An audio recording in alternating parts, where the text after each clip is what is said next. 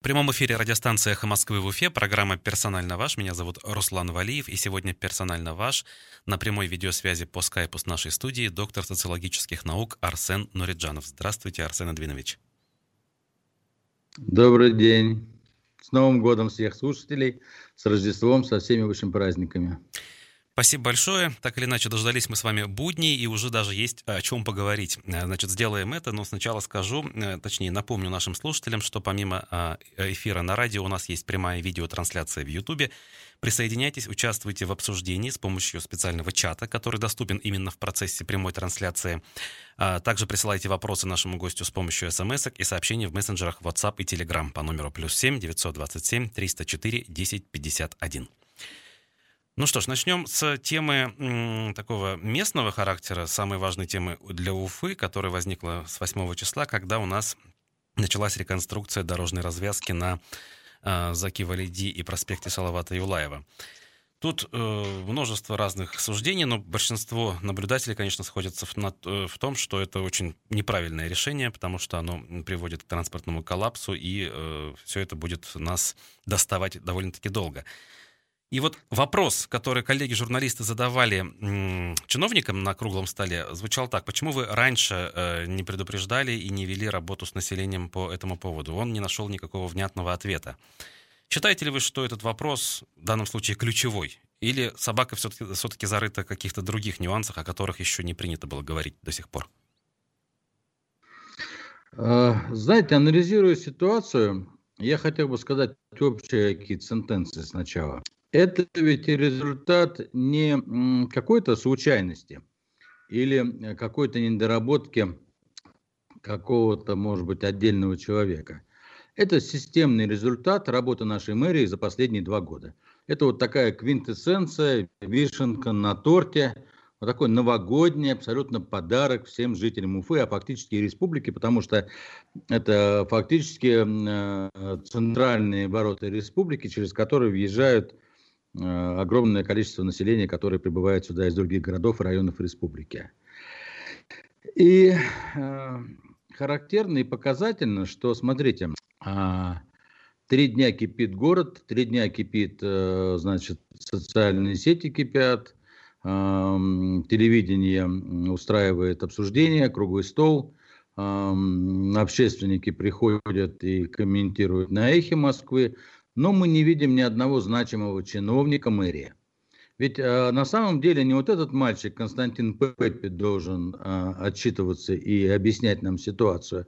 Он фактически инженер, технический исполнитель. Ну, исполнителем, конечно, назвать его тяжело, потому что по всему, что я слышал, он сегодня больше похож на дилетанта, нежели на исполнителя. И уж, конечно, никак не на профессионала, но тем не менее. А вот где те умные взрослые дядьки, которые, собственно говоря, все это и планировали, как нам сейчас говорят три года назад, которые выбивали бюджетированием под это дело, которые должны были давно организовать э, в мэрии и с приглашением, вполне возможно, и а, администрации э, республики, специалистов, для того, чтобы предусмотреть все вопросы, касаемые именно, прежде всего, общественно-политической части этого мероприятия. Знаете, а я вам Ведь скажу, никто где... не говорит, что Ведь не нужно. Э, Ирик Илалов в Совете Федерации, если говорить про три года назад, э, значит, э, Ульфат Мустафин, к сожалению, скончался. Вот, в общем-то, и не у кого спрашивать. А, соответственно, ни одного, ни, ни зама мэра нет, никого, кто за это отвечает. Вот, вот мальчик пришел, исполняющий обязанности, непонятно, когда он образовался, вчера, позавчера, и он, значит, у нас сегодня крайний. Но это неправильно должны прийти эти умные дяди и объяснить нам, почему они ничего не сделали, чтобы подготовиться к этой ситуации. Ведь вопрос не в том, что надо или не надо. Конечно, надо. Наверняка надо и расширять, и углублять, и вообще все модернизировать. Только вопрос три. А. Когда? Б. Как к этому подготовиться и как сделать так, чтобы все были довольны. Ведь, э, смотрите, сегодня нам э, над нами просто издеваются издеваются эти люди, которые, ну, фактически э, оказались случайными на своих местах все. Я сейчас не про Пеппи говорю, а про тех, кто с ним, за ним стоит. Э, ведь э, что мы сегодня слышали, вот он сегодня в вашем эфире был, а я смотрел его интервью несколькими днями назад и комментировал это в Фейсбуке, он говорит, что фактически претензий технических э, к этому э, сказать, сооружению нет. Есть нормативы, которые устарели. Ну, нормативов много устарело. Нормативы по Санпину устарели, по пожарному, сказать, где устарели. Все устаревает рано или поздно. Но это не значит, что надо теперь все ломать, перестраивать и мчаться быстрее паровоз. Только мы а, фактически год мучились на монументе, там не могла мэрия снести один киоск, как говорится. И там было столпотворение, транспортный коллапс был. Вот только мы от него избавились, да? И все вроде поехало, и едет нормально, сейчас никаких пробок нет. И сезон такой у нас самый сложный, зимний, снежный. Ну, отлично, ребята, хотите, давайте будем готовиться. Готовить его будем к весне. Начнем там, скажем, с мая, потом школьные каникулы, потом людей поменьше будет есть, потом город разъедется, дай бог, после этих катаклизмов. Но не в такие катаклизмы, когда пандемия, все сидят дома, никто не выезжает даже на новогодние праздники, мы сейчас начинаем вот это заворачивать. Ведь опыт уже вот сегодняшнего дня показал, я специально сегодня посмотрел, и в 8 утра, и в полдевятого, и в 9 утра. 9 баллов пробка и там столпотворение. А что пишут в социальных сетях и какими характеристиками значит, называют эту ситуацию, ну, даже не буду повторять, даже просто это нецензурно. И э, что, что же нам сегодня рассказывает дорогой товарищ Пеппи, что они коронировали деревья на, значит, вот на Колгуевском спуске туда, на Армавирскую. Угу. Очень хорошо. А почему же никто ее не расширил, если вы три года назад знали, что будет так строиться? Почему вы не... Вот предлагают объездные пути, да? Он говорит, выбирайте альтернативные пути. Здорово. Альтернативный путь для жителей Нагаева, кстати говоря, сегодня одна из крупнейших строительных площадок республики в части малоэтажного строительства, застройки и, соответственно, увеличения роста населения. Это выезд только через Шакшу, через э, Шакшу, интернациональную, значит, центр города. А выезд, например, для а, Демы предлагается через Затон, да? То есть, ну, это колоссальные траты, то есть автомобилисты вынуждены будут потратить выбирая альтернативные пути, денег в два раза больше, чем обычно. Я больше а скажу, я как житель той части в сторону Затона, я против того, чтобы жители Демы еще присоединились к нашему трафику. Ну, Э, конечно, я прекрасно знаю ситуацию на улице Интернациональной по утрам, ой, по, на Зорге по утрам и вечерам, когда э, поток идет э, с затона и поток идет на затон. Это, там просто нет физической проходимости. Кстати говоря, вот Рустем Шаяхметов прекрасно об этом пишет, э, как раз эти болевые точки вскрывая в своем обзоре о том, что сделано не так. Ну, то есть ни одна улица не была расширена. Ведь даже та же самая Октябрьская революция, или там, э, скажем, Сутьецена, или вот эта улица, которая Посадская, ведь она ни одна не подготовлена была. Если вам выделяют такие огромные деньги на вот модернизацию развязки, но вы часть денег потратили, тем более э, федеральная программа дороги существует – часть денег федеральных потратьте на это мероприятие расширьте эти дороги, подготовьтесь, пусть временное будет расширение. Вот только что летом прекрасно отремонтировали улицу Пугачева. Молодцы, здорово. Но извините меня, если бы мы знали летом, что а, будет такая ситуация к зиме, ну, наверное, бы общественность потребовала, чтобы не просто отремонтировали, а, по крайней мере, прибавили полосу, а то и две. Хотя бы сделали ее многополосной. Ведь а, пропускная способность улиц не увеличивается. И вот сегодня а, на Нагаевском шоссе пробки стояли от поворота Карпова. Это вообще, так сказать, ну это, это очень далеко от Уфы на самом деле. Если я вас правильно это понимаю, главная проблема, Нагаева, Уфы. главная проблема в том, что у нас не умеют или не хотят а, планировать. А почему так происходит, на ваш взгляд? Или все-таки не в этом да, проблема? Нет, у нас умеют и, плани- и хотят планировать, когда дело касается собственного кармана. Я уверен, что все, кому положено, получили откаты за это мероприятие, и там все уже, бюджет попилен, распилен, все там нормально. Но вот подумать о простых людях, ну, об этом у нас, конечно, не принято совершенно. То есть никому в голову не пришло, что на фоне вот этих вот социальных потрясений, которые мы так испытываем последний год, да еще вот этих вот всевозможных... Эм, таких э, горячих точек, которые нам преподносит, кстати говоря, власть одно за другим. То Куштау, то Руставели, то вот этот преусловутый, значит, экран шестиметровый на Парке Победы на Первомайской, понимаете? который за 3 миллиона построили по просьбе одной жительницы, а теперь по просьбе всего дома сносят. То есть это говорит о том, что у нас фактически э, потерялся ответственный чиновник То есть кто за это должен отвечать? Да, конечно. Чиновник скажут, в общем ну смысле ну, вот, или конкретную фамилию? далее. То есть не стало такого понятия института, как ответственный чиновник. Вы это имеете в виду? Да, пропал такой институт, совершенно верно. И э, мне кажется, надо сегодня республиканским властям в это дело срочно мешаться. Город Уфа явно в ненадлежащем управлении. Сейчас находится. по поводу мешаться Я мы скажем. Уверен, Ради Хабиров так тоже заявил. Но э, разве в этом проблема э, вообще в республиканских властях, которые должны вмешаться? Может быть, в чем-то другом? То есть пропадание, исчезновение ответственного чиновника в муниципалитете. Разве в этом виновата республиканская власть? Ну, отчасти, конечно, ведь прежде всего э, республиканская власть э, контролирует кадровый подбор туда людей кадровый состав. А ведь все э, мэры, вице-мэры, все это согласовывается, назначается в Белом доме. Так я вот к чему клоню. Может быть, в этом это проблема? Может быть, это как результат раз... их, их двухлетней работы по селекции нужных чиновников. Да, но если бы, например, э, у нас глава города избирался на всеобщих выборах, было бы лучше, скажу прямо. Ну, ну я считаю, что несомненно, это бы дало возможность, по крайней мере, а, людям, которые избираются на эту должность, посоревноваться в программах, посоревноваться во взглядах, и мы могли бы отобрать более-менее бы, ну, кто поумнее, кто посообразительнее, кто попрофессиональнее. А сегодня, получается, нам суют человека, да, он может быть свой, он может быть друг, он может быть очень хороший человек, семьянин прекрасный – но, извините меня, это еще маловато быть хорошим человеком в управлении миллионного города. В России всего лишь там меньше десятка миллионных городов. И управление миллионным городом требует определенных навыков, умений, а эти навыки, умения нам не предъявляются. Uh-huh. Нам говорят вот это, а потом по, по факту вот мы получаем вот такое дело. Понимаете, тут э, не надо никакого Навального, тут вообще никакой оппозиции не надо. Тут власть сама своими руками э, целенаправленно делает все, чтобы, значит, вот э, саму себя закопать. То есть создает такие цепь таких шагов, которые четко показывают населению, что такая власть больше не нужна, с ней невозможно становится жить. И у, у, у населения, соответственно, будет рождаться какая идея? Ну, хорошо, сегодня первый день постояли в пробках, все, вечером постоим еще, ну, вы понимаете, да, что утренние пробки, это никакое сравнение не идут с вечерними пробками.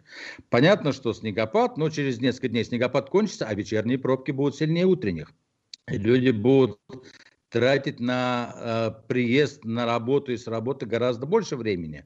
Тем более мы знаем, что на работу опоздать можно, а вот с работы ты, как правило, выезжаешь вовремя, значит, будешь приезжать позже. Люди начнут уставать, злиться, и мы получим вот такое всеобщее негодование. А кому это негодование, на кого оно будет выплескиваться, кто будет крайний? Ну, у нас крайне всегда, кто выше, тот и, тот и крайний. Это Хабиров, Путин. Ну уж никак не Константин Пеппи будет крайний, понимаете, исполняющий обязанности. Сегодня он здесь, завтра там. Да, будет да. коронировать еще на какой-нибудь улице деревья. По всеобщему благу. Паппе фамилия его. А, вот как раз э, Хабирова упомянули, э, понимая, видимо, что негатив э, может сконцентрироваться на нем, он сегодня утром на оперативке высказался, даже признался, что в моменте хотел махнуть шашкой и все это дело остановить, но понимая, что нужно строить, скажем так, успокоился и призвал чиновников правительства в течение недели выработать какие-то предложения для того, чтобы ситуацию сгладить. В том числе я услышал, что все-таки он э, также предлагает пересмотреть сроки. На ваш взгляд, вот то, что он сделал, то, что он сегодня, по крайней мере, озвучил, это правильно? Или нужно было как-то иначе поступить? Не, ну, э, послушайте, для, э, для реакции главы республики очень правильно. А, ну, действительно, э, формально положа руку на сердце, конечно, а, э, это как бы уровень, ну, если он еще будет вникать в, так сказать, там, в стройки и в ремонты каждой развязки, ну, вы понимаете, в ручном режиме ни республика, ни страна жить не может, да? И, ну, понятно, что вот сейчас же не может, живем ведь уже много лет. Сети, социальные сети инцидент сейчас до него донесли, да, и совершенно правильное решение. Ну, наверное, наверное, сегодня этот процесс повернуть вспять э, достаточно сложно, но а, не поздно собрать специалистов, посмотреть, все ли сделано. Смотрите, сегодня, а, между прочим, если вы обратили внимание, еще половина путепровода работает. Он угу. еще не перекрыт полностью. То есть самое страшное еще впереди. А, может быть, пока ограничиться вот тем, что сделали, и постараться вот какие-то а, действительно паллиативные меры. А какие паллиативные меры? Это прежде всего расширение транспортных коридоров. Попытаться поискать. Но вы, вы понимаете, вот э, меня поражает вот какая вещь. Вот три года назад они запланировали э, вот эту вот э, байду. То, что тогда вы набережную сразу не стали проектировать с тем, чтобы вот предусмотреть какой-то альтернативный путь вдоль набережной, по этой улице новой, большой, абсолютно пустой, да, от э, Конгресс-Холла туда на вот э, на, на ленту вывести бы туда или еще как-нибудь. Ведь огромное количество э, земли залили просто тупо бетоном, по которому не ходить, не ездить невозможно. Так надо же было все это предусмотреть. Понимаете, вот это вот обидно, что деньги закопаны, а эффекта от этих денег вообще никакого сегодня нет. Я ну, надеюсь, что если будет привлечено, будет проведено широкое обсуждение а, с общественностью, с, со специалистами, а, какой-то вариант будет найден. И он наверняка существует, потому что вот из того, что я слышал, то, что нам сегодня говорит исполняющий обязанности по капстроительству города – абсолютно, ну и то, что было на круглом столе, кстати говоря, который э, транслировался всей Уфой, абсолютно э, по тем э, замечаниям, которые звучали, и по тем ответам, которые были, было понятно, что никто ничего не предполагал, не предвидел, не прогнозировал и толком не разрабатывал, не занимался. Все было сделано на авось. Дали деньги, ну все, перекроем. Ведь основной э, как бы посыл был следующий. А что вы обижаетесь-то? Ну потерпите, для вас же делаем. Так здорово, что для нас делаете. Мы же не против, что вы делаете для нас. Но не надо делать так, чтобы стрелять себе в ногу нам-то. Сделайте так, чтобы нам хорошо было и тут, и там. Вот это же главная задача власти, сделать так, чтобы и волки были сыты, и овцы были целы. У нас, получается, волки-то сыты, а овцы... Угу. А в случае с э, другой громкой историей начала года, э, это увеличенные резко платежи за отопление и вообще тепло э, в пользу ресурсников. Это что? Это опять-таки злой умысел чей-то с желанием обогатиться, например, или недосмотр, ошибки, которые можно исправить? Ну, вот это опять из, из, из той серии. Каждая власть, э, придя к власти, начинает стремиться дальше к саморазрушению. Это непреложный закон социальный. И вот смотрите, э, все, что у нас делается на протяжении последних двух лет, так или иначе ведет к тому, чтобы все это вот дорушить, разрушить. Ведь э, ситуация с э, переплатами, с перетопом и с чехардой в платежках э, в Баш РТС возникли не вчера. Они были и в прошлом году, и позапрошлом году, но власть как-то очень хитро сделала так, что все это переложила на плечи а, общественников, председателей домовых комитетов, инициативных граждан неравнодушных, и фактически э, не, не сделал ничего для того, чтобы проверить, а как на самом деле. А ведь у нас есть колоссальные аппараты. У нас есть госжилинспекция, министерство ЖКХ, у нас есть министерство ЖКХ, у нас есть прокуратура, у нас есть Следственный комитет, у нас есть э, счетная палата, которая может прийти с проверкой, вскрыть и все посчитать. У нас есть мэрия Уфы, которая может проверить, как управляющие компании, какие метры они передали, какие они передали приборы для обслуживания РТС. То есть у нас есть все для того, чтобы взять под контроль это в течение ну, достаточно короткого времени. Но это не делается, абсолютно не делается. По какой причине не делается? Даже нельзя сказать, что кто-то, э, условно говоря, условный Хабиров получает от этого выгоду. Или там условный какой-нибудь новый Греков будет получать от этого выгоду. Нет. Абсолютно понятно, что получает какая-то структура мутная, ваш РТС, которая, ну, мы, э, не знаю, видели или слышали вы, я смотрел вчера, например, прямую трансляцию, которую Вадим Беляков вел а, с собрания э, председателя домовых комитетов Октябрьского района на встрече с администрацией района и с, э, с представителями БАШ РТС. Но эти представители БАШ РТС ничего не говорят. Они никак не объясняют свою ситуацию, понимаете? То есть явно а, люди получают сверхдоходы, при этом у них нет никаких объяснений, кроме того, что денег очень хочется, но они не могут это понятно озвучить. И, естественно, происходит следующее. Политической воли их проверить нет. А, все а, те, кого я перечислил, безмолвствуют, бездействуют.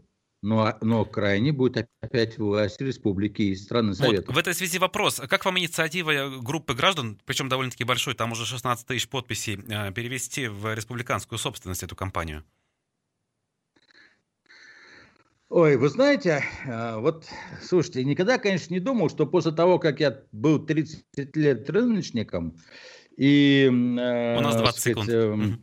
Строил, строил частную собственность и ратовал за частную собственность в стране, за ее развитие, вот через 30 лет я, ну, вот один из первых, я в вашем эфире, кстати, говорил про национализацию соды. Угу. Это было... в этом случае поддерживаете? Месяц, несколько месяцев несколько месяцев назад, да. А теперь я поддерживаю и эту национализацию. Но понимаете... Все, а, давайте, аргументацию уже потом. Мы сейчас должны с вами прерваться. У нас федеральные новости. Через несколько минут э, вернемся с социологом Арсеном Нуриджановым. Оставайтесь с нами. Мы продолжаем программу «Персонально ваш» в прямом эфире «Эхо Москвы» в Уфе. Меня зовут Руслан Валиев, и доктор социологических наук Арсен Нуриджанов является сегодня нашим а, с вами гостем. И я напомню, что э, у нас есть прямая трансляция в Ютубе и возможность отправлять нашему гостю вопросы с помощью смс и сообщений в WhatsApp и Телеграме по номеру плюс 7 927 304 1051.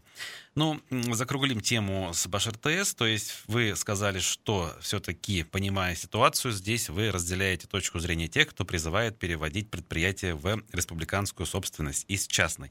Я должен тут же задать встречный вопрос. А, не считаете ли вы, что методы хозяйствования все-таки в госпредприятиях являются менее эффективными, и что даже если после этого, скажем, тарифы упадут и люди будут более спокойны, в результате это превратится в значит, бесконечный пылесос бюджетных денег для того, чтобы покрыть и тарифы низкие, и убыточное, убыточный менеджмент, скажем так, неквалифицированный? Нет, ну это такие сопутствующие факторы, естественно. Ну, на, для этого есть счетная палата, которая должна это проверять, препятствовать этому. Но, по крайней мере, а, смотрите, ясно одно, что без нормального программного обеспечения, которое будет увязано и по каждому дому вести свой расчет, а там несколько параметров есть, да, там есть э, температурный график, характеристики, атмосферное давление, работы индивидуального теплового пункта, все эти характеристики, в принципе, должны быть сведены в какой-то единый сказать, документ, из которого, которого можно было бы проанализировать. Сегодня, к сожалению, председателям домовых комитетов анализировать нечего. Во-первых, половины информации у них нет. Во-вторых, та, э, те значит, э, приборы, которые стоят на домах, часто они без поверки, какие-то сломаны. Во-вторых, э, повлиять на перетоп э, вообще невозможно, потому что перетоп надо сначала выяснить и доказать, потом только уже требовать, значит, соответственно, возврата за перетоп.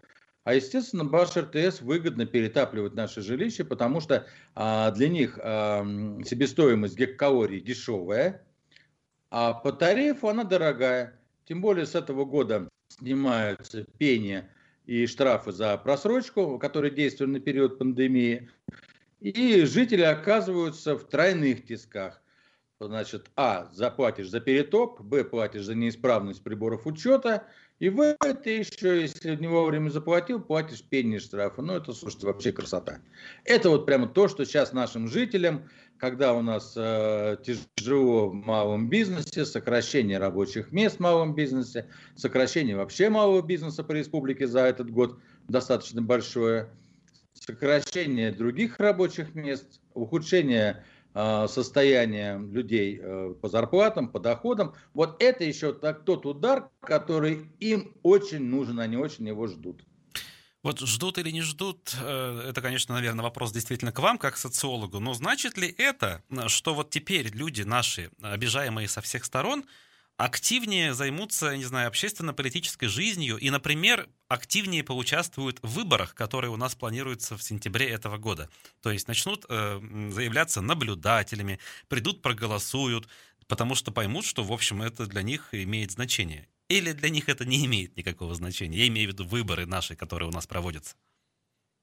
К сожалению, все опросы показывают, что институт выборов утратил всяческое реальное какое-то значение для жизни простых россиян.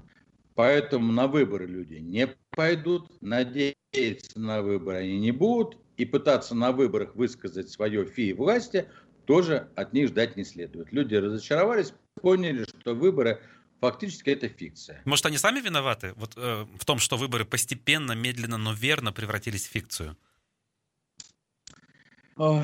Вот я бы так не сказал. Э, огромное количество простых людей, в принципе, живет своей обычной жизнью. И э, заниматься каждый день им анализом того, что происходит сегодня в общественно-политической жизни страны, наверное, это не совсем э, правильно, не совсем то, что от них требуется. В результате происходит следующее. Элиты, общественно-политические силы, партии, течения, которые должны были бы э, формировать свое мировоззренческое отношение к происходящему, не делают этого. То есть виноваты в основном элиты. Угу.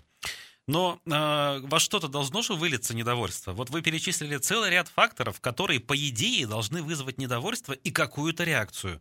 Раз э, этой реакцией не могут быть выборы, то что должно быть этой реакцией? Или у нас такое общество, которое, в принципе, может накапливать негатив и никакой реакции не проявлять? Э, я думаю, что они с удовольствием поддержат а, любые а, начинания, которые какие-либо силы начнут здесь плане а, общественных протестов. Вот любые общественные протесты будут ими подхвачены с удовольствием. И вот э, пример Куштау говорил об, этом нам говорит. Я прошу одну минуточку, я закрою окно, там шум. Я напоминаю, что мы вообще-то в прямом эфире. У нас программа «Персонально ваш», и в гостях у нас сегодня социолог Арсен Нуриджанов. Меня зовут Руслан Валиев, а номер для ваших э, смс-сообщений доступен также плюс 7 927 304 1051. Куштау... А то, что, а то, что, эти, а то, что э, эти явления вот в период трансфера власти, они очень возможны, и они, скорее всего, появятся, об этом сегодня не говорит только ленивый. И исследования показывают, что в принципе все для этого созревает, для того, чтобы при какой-то вот малейшей возможности люди вышли бы и сказали власти все, что они о ней думают. Вот здесь как раз, а, на мой взгляд, очень спорная ситуация. Действительно, есть ряд довольно-таки авторитетных наблюдателей, политологов, которые говорят, что кейс Куштау — это вот такой кейс, на который надо внимание обратить, потому что он действительно важен с исторической точки зрения, а, общество проявило себя и так далее и тому подобное. Но а, вот вот лично у меня нет никакой уверенности, что наше общество, э, способное иногда, как выясняется, вот так консолидироваться, готово в других вопросах, которые не менее важны, а может быть даже более важны в историческом масштабе, проявить себя также. Вот опять же, возвращаясь к тем же выборам. То есть есть же понимание, есть опыт, который доказывает, что если э, значит, наблюдать за этими выборами пристально, э, следить, э, как говорится, бить по рукам нерадивым членам избирательных комиссий, то можно достичь чистого результата. Почему вот все-таки вот здесь не получается, в эту сторону у нас маятник не качнется? А, потому что для этого надо быть ответственным гражданином. А последние 20 лет – государство сделало все, чтобы население а, выучило урок, э, ну, такой выученной беспомощности, чтобы население понимало, что оно ничего не может.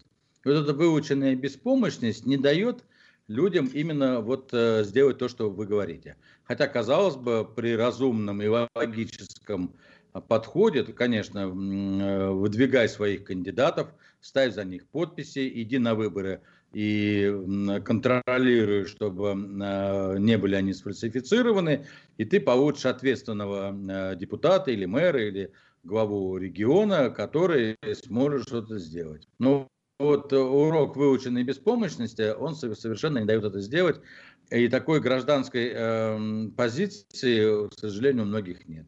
Но это не их вина, это беда власти, которая сознательно это сделала. Понятна ваша позиция. Но они, они, они проснутся, но проснутся в самой и, и проснутся и будут действовать в, в иных формах но проснутся и будут действовать в этих иных формах в самый неподходящий для власти момент, в самый непредсказуемый. И вот это вот чревато опасениями различными. Угу.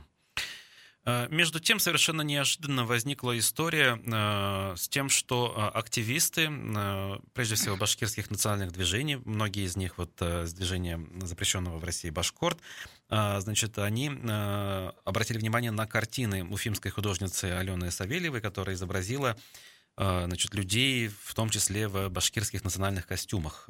И по мнению, значит, активистов, которые, которые выражены в соцсетях, в общем, она в некотором роде оскорбила, видимо, башкирский народ, башкирские традиции, национальный костюм и так далее. И, и самое это в этом, наверное, вот почему вообще на этот вопрос мы обратили внимание, звучат в том числе угрозы, практически неприкрытые угрозы, а, и на вопросы, которые вот мы в том числе задавали некоторым из них, э, люди подтверждают, что да, поступок настолько зашкварный, что можно здесь провести параллели с историей, с карикатурами Шарли Эбдо.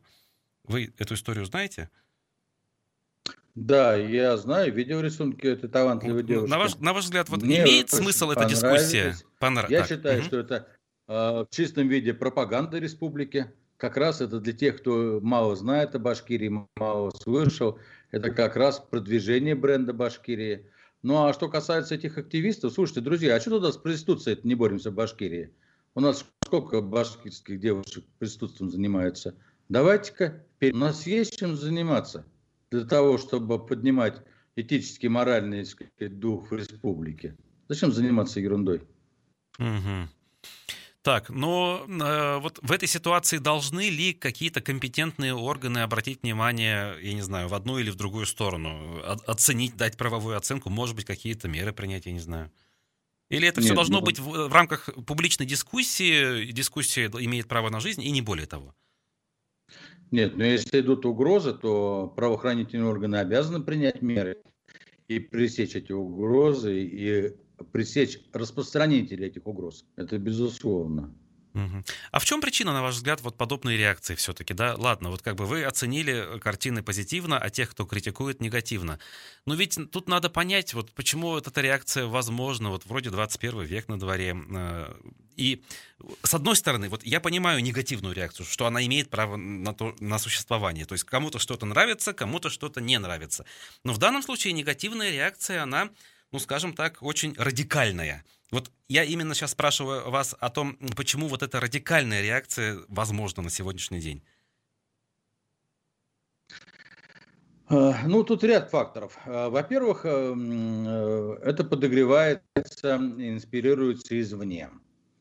Различные течения, в том числе религиозные, вот с которыми, кстати говоря, не согласны многие богословы, э, сказать, российские исламисты, как раз вот проникая в эту незрелую молодежную среду, они вот радикализируют их взгляды. Недаром с, разли... с рядом течений, с рядом направлений вот здесь идет такая, ну, борьба. Вы знаете, по поводу молодежи, это... мне кажется, это все-таки упрощение. Я вот видел среди критикующих очень много уважаемых и довольно-таки, ну, скажем, взрослых людей, у которых сформирована собственная позиция, и мне кажется, даже если вот сейчас у них спросить, они скажут, да не надо глупости говорить, это наша позиция, мы твердо уверены в ней и готовы ее отстаивать. Да, вторая часть. А, ряд э, людей сегодня э, озабочены тем, чтобы заявить о себе хоть как-то. И э, они ищут сегодня, ну и, прежде всего как раз вот из этой когорты, э, которая примыкала, вот, ну, которая состояла в этом запрещенном движении Башкорт. Они сегодня ищут любые пути, чтобы о себе хоть как-то заявить, чтобы о них не забыли, чтобы каким-то образом проявиться. Поэтому э, ряд каких-то вещей, которые инспирируются в республике, как раз они именно придумываются, надумываются, ищутся поводы, эти поводы раздуваются для того, чтобы поднять свою значимость. Вам не кажется, что вот сейчас э, активисты, по сути, играют на руку тем, кто их критиковал в период до разрешения конфликта на Куштау, когда вот как раз их называли, по сути, обидными словами э, из официальных источников республиканских, скажем, да, и, в общем, э, вот в данном случае, вот выступая подобным образом, они в некотором роде подтверждают эти обвинения. Нет, ну, ну без, безусловно. Во-первых, они полностью э, сказать, своими поступками и действиями за последние вот месяцы именно пытаются уложиться в это клише, которое давала им власть. Сначала власть им давала какое-то, сказать, ну там, оклишировала их. Теперь они подгоняются под это клише, как бы говоря, что да, власть была права, мы действительно подтверждаем, мы такие. Ну, ну что ж, молодцы, ничего более умнее не придумать не могли, и получается, что фактически, когда власть э, шельмовала их, не так уж она была далеко от правды. Видимо, нет дыма без огня. А э, конкретно художница Алена Савельева или другие деятели искусств должны ли все-таки учитывать как, мнение э, активистов национальных? Э, ну, в данном случае вот есть же такое мнение, да, люди считают действительно, что нельзя подобным родом значит, оскорблять их чувства. Или вот не нужно на это внимание обращать вообще, и нужно, наоборот, я не знаю, на зло продолжать свое творчество? Ну, мы же живем э, в многоконфессиональном э, государстве, многонациональном.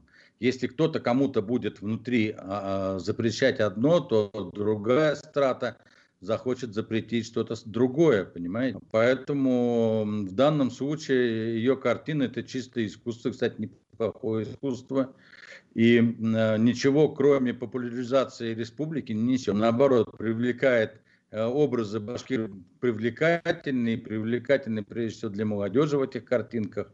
И республика предстает совершенно такая, знаете, сказочной такой э, эльфовой страной.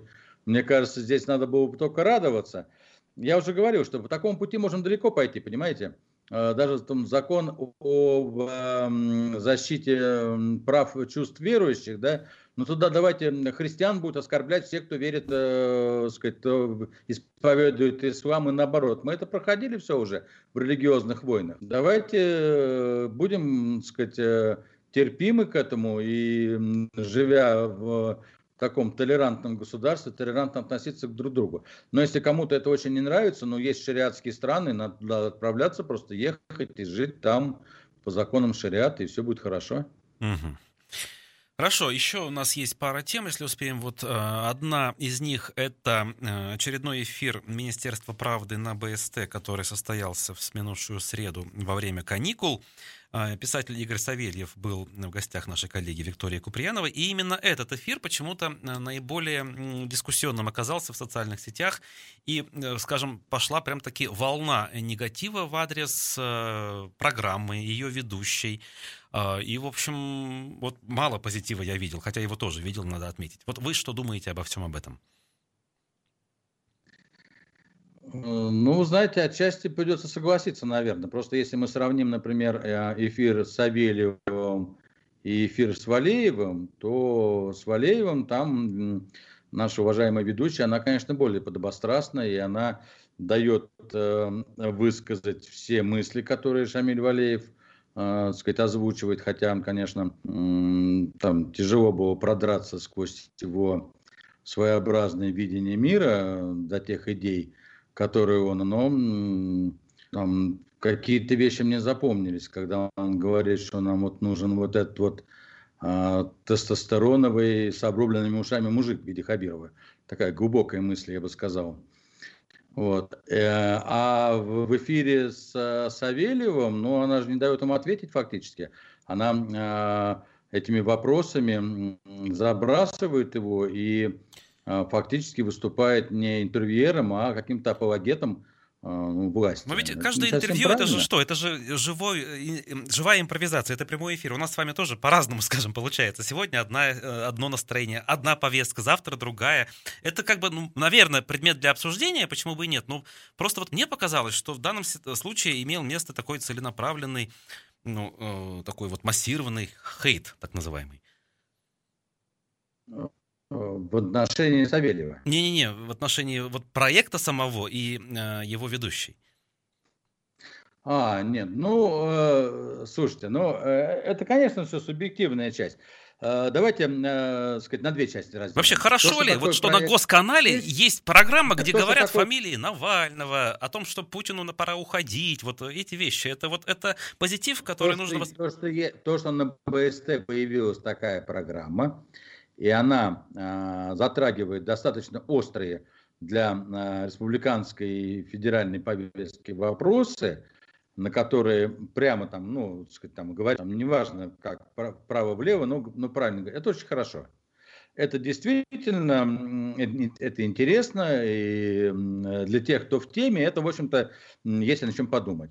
А здесь именно, вот я сказал, сам, сама вот, э, не, сказать, э, поведение ведущей, когда она пыталась как-то вот стушировать и забросать э, интервьюируемого э, писателя этими вопросами, прерывала постоянно его. Вот это вызвало, видимо, раздражение. Ну, бывает, ничего страшного, надо, это, это правда, критика такая нужна, потому что э, программа представляется все-таки как профессиональная программа, э, и которую ведет профессиональный журналист.